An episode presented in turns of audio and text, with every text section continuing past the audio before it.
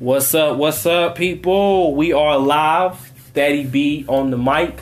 I'm very happy to have a special guest, my cousin, my brother, brother Jordan Hancock. What's going on with you, brother? How you doing tonight? Shoot, not much going on. Just chilling. I'm doing good though. I heard that. I heard that. My man, brother Jordy, is um lead artist, lead designer of his brand Young Genius. Um, while we get into the show a little bit, tell us a little bit about Young Genius, Jordy. So I created a brand called Young Genius for the children, the kids, the grown-ups, all who feel left out as far as when it comes to mentioning their intelligence. And I feel as though everybody has a capacity for genius, but you got to tap into it. And also, there's many more archetypes of genius rather than just intellect. So. Word, word. My man Jordy out here, man with the mission. Um, so with Jordy here with his marketing experience, he's got his own brand going on. Um, there's some things going on in the news and media um, that has actually caught my interest. An actual example happened to me today. Not even too depth in that. I think that an example of what happened today is a bigger example that what happens on the marketing stream, what happens in the cultural stream, what happens with a lot of things that we believe to be our ideas, our cultures, our motives, our loyalties, our, our corporations, that maybe those ideas aren't ourselves. And so we're going to get a little bit of some philosophy term talk. We're going to get a little bit of some economic empowerment talk, as we always do, and just get a little bit of some casual social behavioral talk. I think that we should be having at this stage and level at this time right now. Um, and so, uh, brother Jordan, you got any remarks or opinions on it? You know, what you've seen in the marketing industry, specifically with yours. Um, you know, some some examples of that, man. Um, I mean, basically, I do think that um, a lot of the marketing now is pushed towards like a level of like wokeness or um, higher consciousness. It's mm-hmm. like it, it's really like playing on like how you feel about yourself or about a certain idea or something. Mm-hmm. So they so they can captivate off of that feeling and then you know sell you the product. And as well, uh, not only that, it's also you know we see we've seen throughout time that a lot of uh, marketing campaigns use slogans that you know the founders of the company, the people who are you know at the the top positions in the hierarchical structure of the company, they uh, wouldn't use that language themselves. So you know, prime examples like the Twitter beefs between like Wendy's, uh, you know, Chick Fil A, like so the slang that they use is not you know that particular culture. That's all I'm saying. Mm-hmm. Yeah, yeah, and so I mean, one of the artifacts that um, you know, we have examined and talked about amongst ourselves before the show was specifically the um, Nike NCAA. Uh, a lot of sports teams have been using this, uh, specifically called Always Reppin'. Um, and so, from uh, a standpoint of of black urbanness, um, black urban wear, which a lot of the fashion that Nike hitched off of was in the 80s because a lot of people, specifically uh, using those athletic shoes, were using Converse, is widely known for the primary athletic shoe. Um, Nike wasn't really that big back in the day when they first started. It was once they started with the all white background. This is true. You can look this up. All white background with the Nike logo, just do it in 1985 and that logo being printed along with Michael Jordan's shoes, and quotably where he said in the retro ones, first to bring color to the game, not color to the game as in black people being appeared into the game, but specific different colorways that was resisting the cultural hierarchy that the NBA had on the uniform rule of just having black and white, and I think it was one team color along with that. Um, and so when we, we kind of get into our word hegemony, you know, we, we, we think about uh, what is that? What is what is cultural hegemony? How can we understand that, and how is it applying to the specific sample and artifact that we're looking at today? Uh, in reference to Nike as a brand, Nike's always reference shirts. Other athletic departments reigns on these shirts, and the little deeper messaging that they have with the corporation of the college as a whole. So, um, any any comments before we get deeper in on this, Jordy? One more. I just want to get back to you. Um, I don't have anything else to say. Nothing to add, really. Word. Doing good. Word. So pretty much what cultural hegemony is is that um, you know, it really started with a brother named Tone Gramsci, Antonio Gramsci, and he really started asking his himself the ideas of kind of being in a jail cell at the time where a lot of this theory came up of like you know, what is fascism? Like, why would anybody in the first place have thought that fascism would have been a great idea for us to have and it would work out good? Um, and so, from his works and the and the rigorous text that you see from that, you can understand that he was in a mode of stress in the way that he interpreted and wrote this. But pretty much, what we understand cultural hegemony to be is a reference to the domination or rule maintained through ideological or cultural means.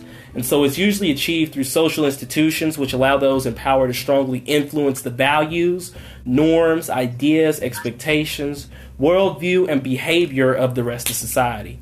Cultural hegemony actually can function by framing the worldview of the ruling class and the social and economic structures that embody it as just, legitimate, and designed for the benefit of all, even though these structures may only benefit the ruling class.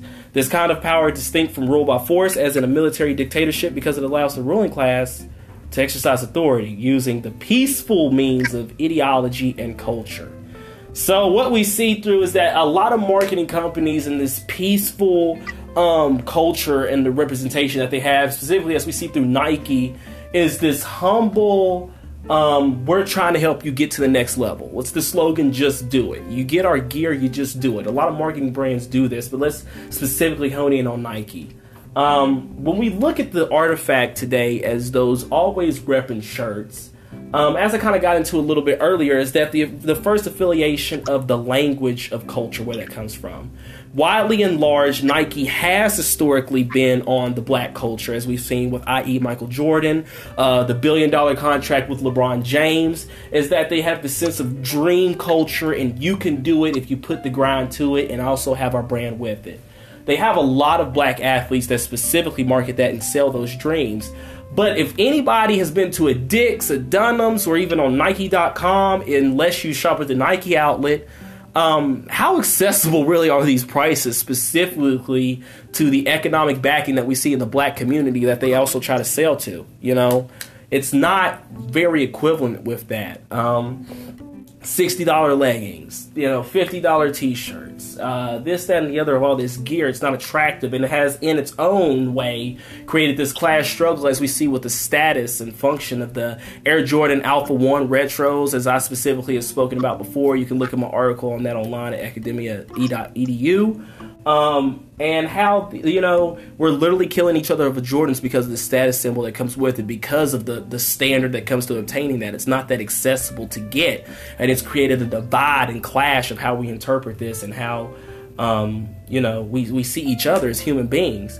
And so deeper into the actual always repping is that this is a term that's usually used in the black community. Um, and I would even take it as far as to extend specifically in representing the block uh, representing the, the home, representing even the culture that happens in those streets, which you could assimilate to gang activity, um, but also maybe into a closer bondedness and that you're repping always wherever. Um, and so the, the specific structure of the shirts and one that I've seen was an all white background, which, like I said, interprets to that original um, media design that Nike actually had. The all white background. I couldn't see a Nike logo in sight. It's a black lettering, always repping, across the breastplate, and right under where the sternum would appear is the emblem of the school logo itself, almost like a pendant, almost like the uh, the the the these the Jesus symbols in the Catholic Church that have how uh, where the heart is, kind of like in the middle. You kind of see where I'm coming from, Jordy. You remember seeing those old paintings and stuff. Game got in trouble for it actually on Jesus piece his deluxe album version on Jesus Piece had that kind of same pendant in a way, and it's right there on on that sternum. And so that is a symbolism of whatever you say of a, a pendant, of a chain, something that you're wearing.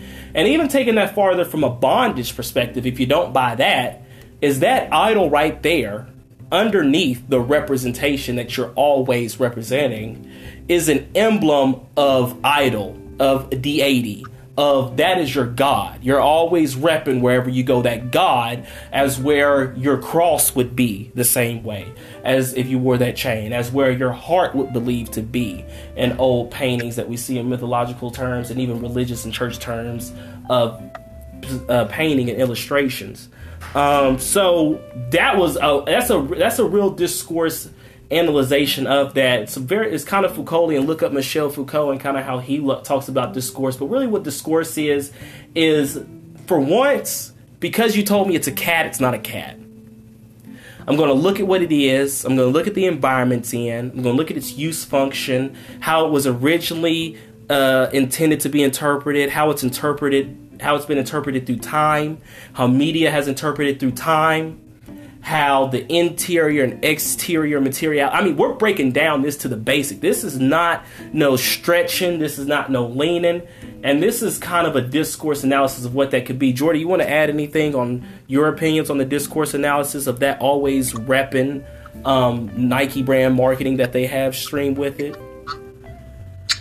Um, I think it's kind of similar to, you know, how. Uh, remember that viral like uh, Triller video of uh you know slime or whatever where kids was like you know wiping their nose or whatever and then mm-hmm. doing it down and then didn't understand completely the connotation of like what that actually meant that was how it was actually related to the culture mm-hmm. i'm just say that like i view i can see this in the same light as that there's just there's no cultural cultural awareness or like understanding of you know the usage of the language. Yeah, Just and and even deeper, the commodity fetishization of being like those big programs, of being like those big schools, of being like those big athletes, and just consistently taking those forged, empowered ideas over you, and not having any in, unique representation to to what that could mean, um, to what you think it would mean, to what you think specifically your culture and your environment should mean. And so we take these at face value through the media, through brands and marketing, that because it's legitimate, it's successful, and has all these audiences and takes certain stances, that they're specifically good. Um, I think that just because we take a mass consensus of, of, of appreciation of something and that we determine it as good is very dangerous to the community and future generations that may learn from that and see that. Um, and so, you know, let's get back to, you know, kind of like what we're talking to for those of you that might be coming in late or whatever, or kind of not getting the term, is that we're, we're talking about hegemony. We're talking about cultural hegemony specifically in, in the media light and marketing. And that's just a perceived process by which certain values and ways of thought um, through the mass media become dominant in society. And so we see that this in particular as reforming a, a, a capitalist system of marketing to be able to get a buy-in. Um, and even this, the, the, the, the, the literal interpretation of what the, the word representation means of buying in. So therefore, like I said, back to this de- this deatic figure is that like a deatic figure, it's omnipresent. It's always there. It's always watching.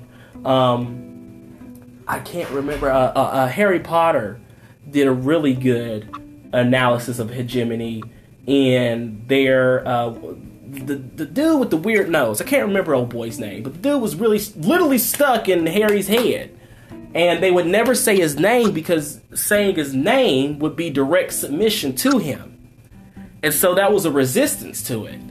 Um, and when and and we actually see the he found his method of real and true peace by actually literally getting old boy out of his head. And I think that that's what's happening now that a lot of us are not thinking is that with these deities that we can see to them always being in our head, always being watching us, and that does not separate events from environments to personal engagements to personal ideology because at that point you've conceded that you are always representing that um, deity that corporation. And wherever you are, you are in full submission to that and shall be punished as such. And so it's not even deeper about the fact that it hurts other cultures. If you don't buy that, if you don't buy my argument against it personally, and if you don't buy none of those arguments, you're going to have to buy the fact that you've conceded to a loyalty of an idea and corporation that's not yours. You know, is this a correct analysis to look at that, Jordo? Is that at that moment, without no question, without just a commodity fetishization to be like the others, to be higher, and not even look at the historical representation of it, what that can mean, asking those questions, that you you you take on that consensus of always repping and all at, at, any consequence wherever that's the deitic figure that you reside to and that is the one that will hold you in authority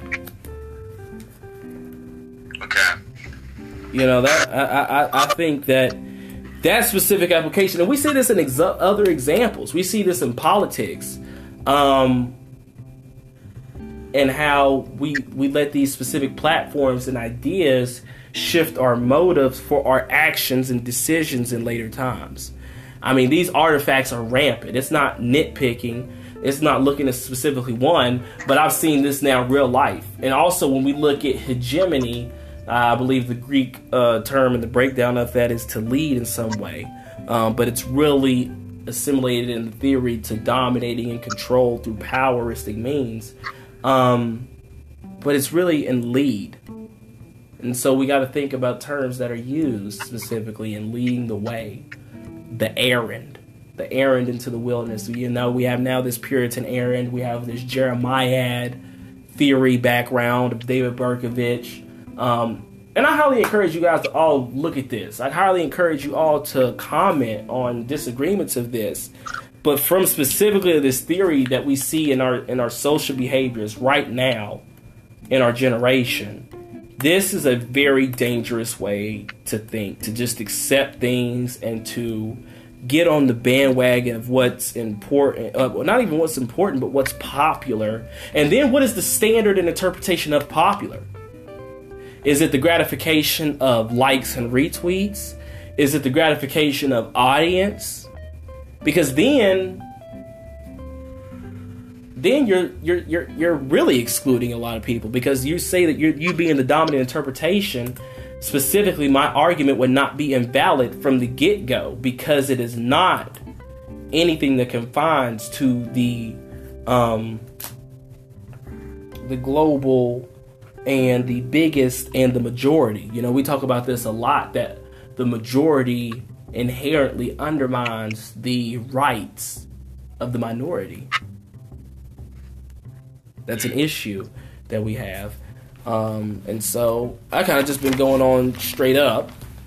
Uh, Jordy, you know, how, how do you see this from kind of away from the philosophical term, but in a uh, um, a marketing term of how you know some corporations like Amazon with the watches and even corporations period with uniforms and kind of like how that branding goes, how buying into those ideas can kind of control us in some ways. If you want to go in that a little bit. Well, said Amazon with watches? Yeah, you know they got them watches, right? The Jones that like track your track your water intake. Oh, oh, oh, oh, oh. Okay. So, are you talking about the ones at the uh, the facility, like the ones that they use to monitor the uh, workers, mm-hmm. like, see how, like how if they're using the bathroom? Yep. Okay. Um. In particular, um. So so, what? I'm gonna play devil's advocate here. Okay. Okay. All right. So, what does the Amazon the Amazon watches and the you know saying the other corporations um, using that stuff? How does that affect uh, other people? I think I think it affects other people because at that point you've you've made that the authentic standard to be a part of that. So now we come with that dominant culture again. That if you want to be a part of this culture, you're going to have to buy in in this way. Um, a lot of people think some uniforms are cool. Some people don't think uniforms are cool. Some people may think those specific watches are cool. Some people may not think that they are cool. But I think that the fact that you have to buy into a system specifically by some standards, such as a uniform, such as that, of anything that has to be put on your body at that point, is a very, very dangerous um, way to look at it. Now, in the other, you know, devil advocate way, I remember that that was one of the first ways that I wanted to establish myself as a student athlete by wearing student athlete gear that was worn by Nike. I mean, even in high school, I was pretty excited to get my spirit pack every single year and season for that sport because it showed that I was an athlete and part of that. But as I have learned now, the consequences that come with that, the loss of my own inherent ideologies and interpretations to what I think some things are be, I, I, could, I see that as dangerous. But I also see at the same time how it is so wonderful because at the same time, that's like being an American citizen. That's like wrapping yourself around in the flag. Um, it's home. Some, something that makes you, if you've never had anything to claim yourself or claim yourself to. If that kind of makes some sense. So, to bring us down to the most basic and simple terms. Yeah. Um, you know, uh, we're talking about the barrier of entry one creates into the barrier of entry one creates into a certain slogan or, or a certain you know like a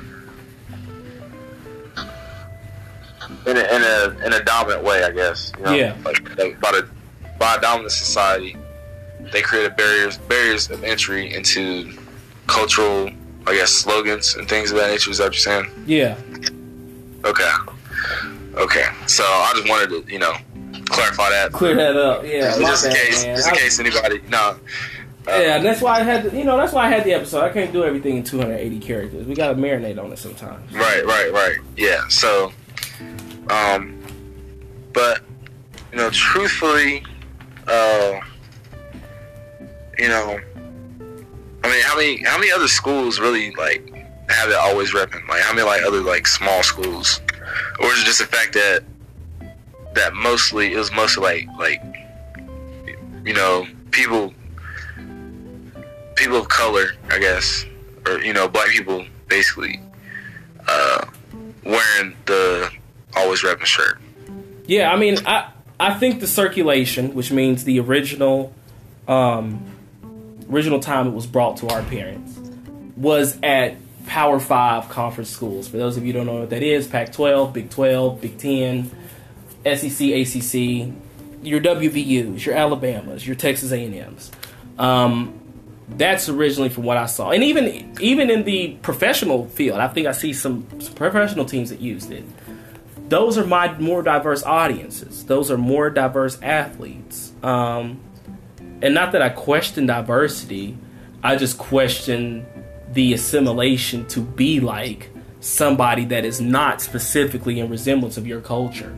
So if you not if you're not as diverse, if you're not in a community that's as, that is diverse, if your fans are not that diverse, then what is the true intent of the message that you're bringing with that? I think that that needs to be taken in consideration, and also with some pride that you are different, that you are a small school athlete, that you are in a different um, environment and that you would like such things to resemble such. I don't think anybody wants to be like the other big school besides for having that funding. But with that funding comes the same different consequences. Like I don't I don't think people are really looking deeply enough into the lens of what that action really means. It's just the love of the idea rather than the actual action that's followed by that. Right. Okay. And and they're you know, displaying this, displaying of this, uh, you know, message always repping. Um, mm-hmm. There's no beneficial, there's no beneficiary, um, I guess. Um, you know, there's no beneficiary counterpart, or just um, no, n- nothing is is being helped in a situation of putting on that shirt. Only, would you see the, you know, the damage and the you know, other things that that, that, that can cause, right? Oh yeah. Cause you go, cause you go a little bit deeper into that as well. So like going in, so going in deeper with that. So like, kind of like the, the, resistance of the shirt. Is that kind of like what you're, you're you're talking about? Yeah. Well, I mean, I guess the when, when we're talking about you know the shirt itself, like them having always repping on is mistargeting mm-hmm. audiences. So is that uh, more so what you're saying? Yeah, yeah, and so I, yeah, I think that like specifically in fashion and slang that we hear in hip hop has really been the front lines of this mode of discourse that we have. And that's, and like I said, once again, of like how we interpret things because that has been popular for a long time. Um, and so we assimilate because it's been popular that it's good instead of where it's actually came from and who could this actually affect? What's the actual resemblance that it has to me? These are questions that we're not having because we just take that market success is good. Being a part of corporate success is good. And I'm not saying that it's not good, but for us to automatically understand it as good is an issue.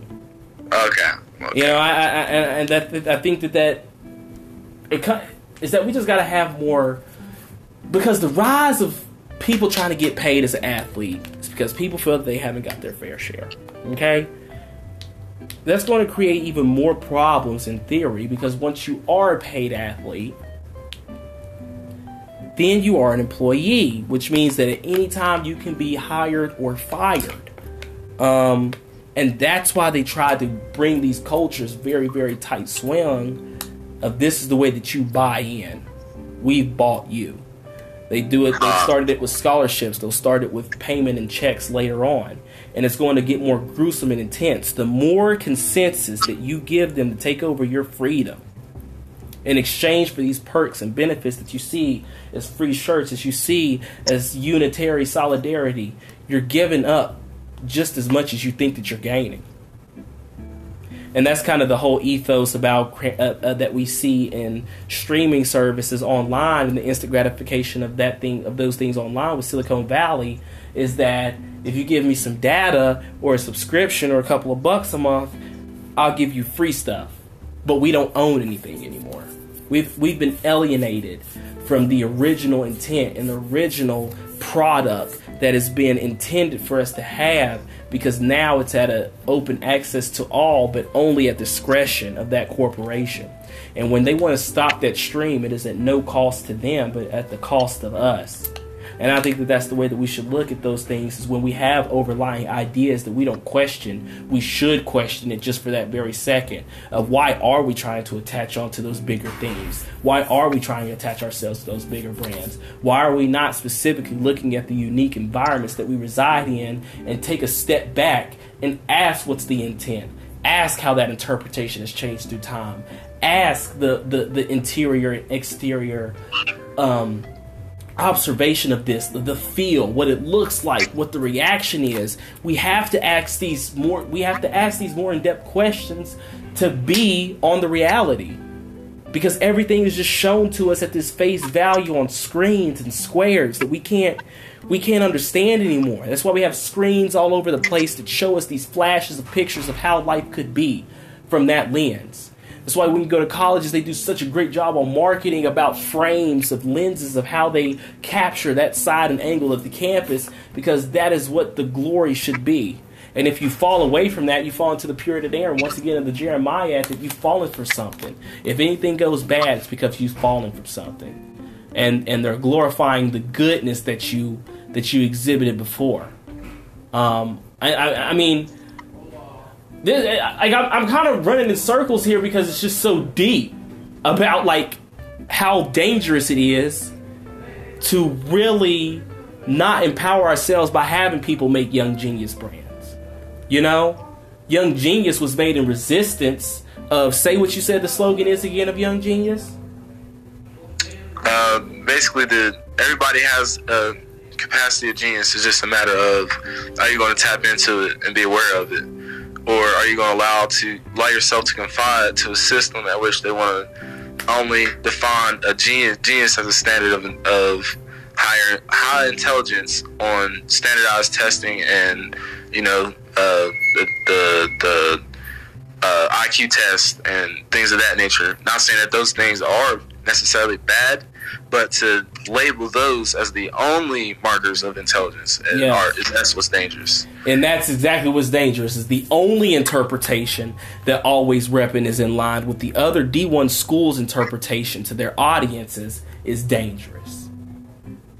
It's dangerous to you, it's dangerous to the audience, and it's dangerous to society as a whole for future generations. Because that is not the same way. It was a hegemony to think that blacks were inferior for long because that was the method of truth.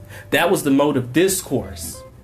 That was the consensus of gratification that everybody responded to until somebody rejected and resisted that interpretation and realized that there was a different interpretation within the mental capacity, intelligence, and social behavioral capacity that black people could have of representing the culture as a whole.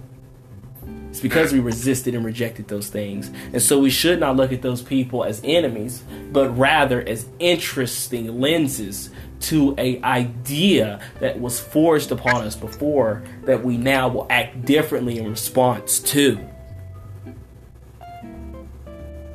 Yep. Um, the one of the main points um, of this discussion tonight is that you know, number one, this isn't you know personal. This isn't personal text on anybody or anything. No. And number two, this is um you know, in, in the very least, you could you know you don't have to agree, but this is another perspective on the on the situation at hand. And so, by encompassing and uh, you know adding in more perspective, you get different um, viewpoints of you know what's going on in the situation or the specific thing. And so, you know, yeah, that's that's basically all I gotta say. My man's, my man's. I appreciate you. I appreciate everybody who listened. I appreciate everybody who consistently does listen. Um, yeah, the the episode today we had was stop repping hegemonies. Stop it. Let's let's resist and let's question things and be the smart individuals that we claim and achieve to be. I mean, I think it starts with us, it ends with us. And the more we allow ideas to control us, the more we lose who we really are. And it's more than repping and rocking things. I think it's more about having an empowered thought wavelength that we can proact to rather than react to. Um, and so, Brother Jordie, closing words. Appreciate you, man, all the time. Closing words. Um, um, you know, I had an interesting. This is a very interesting topic. Uh, man. You know, um, thank you for inviting me on.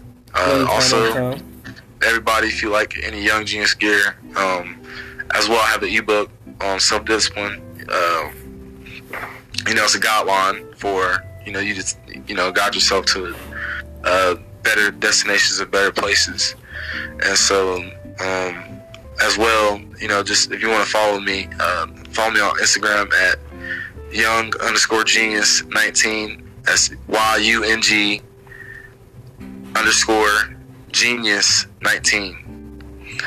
So that's all I want to say, and thank you for having me on.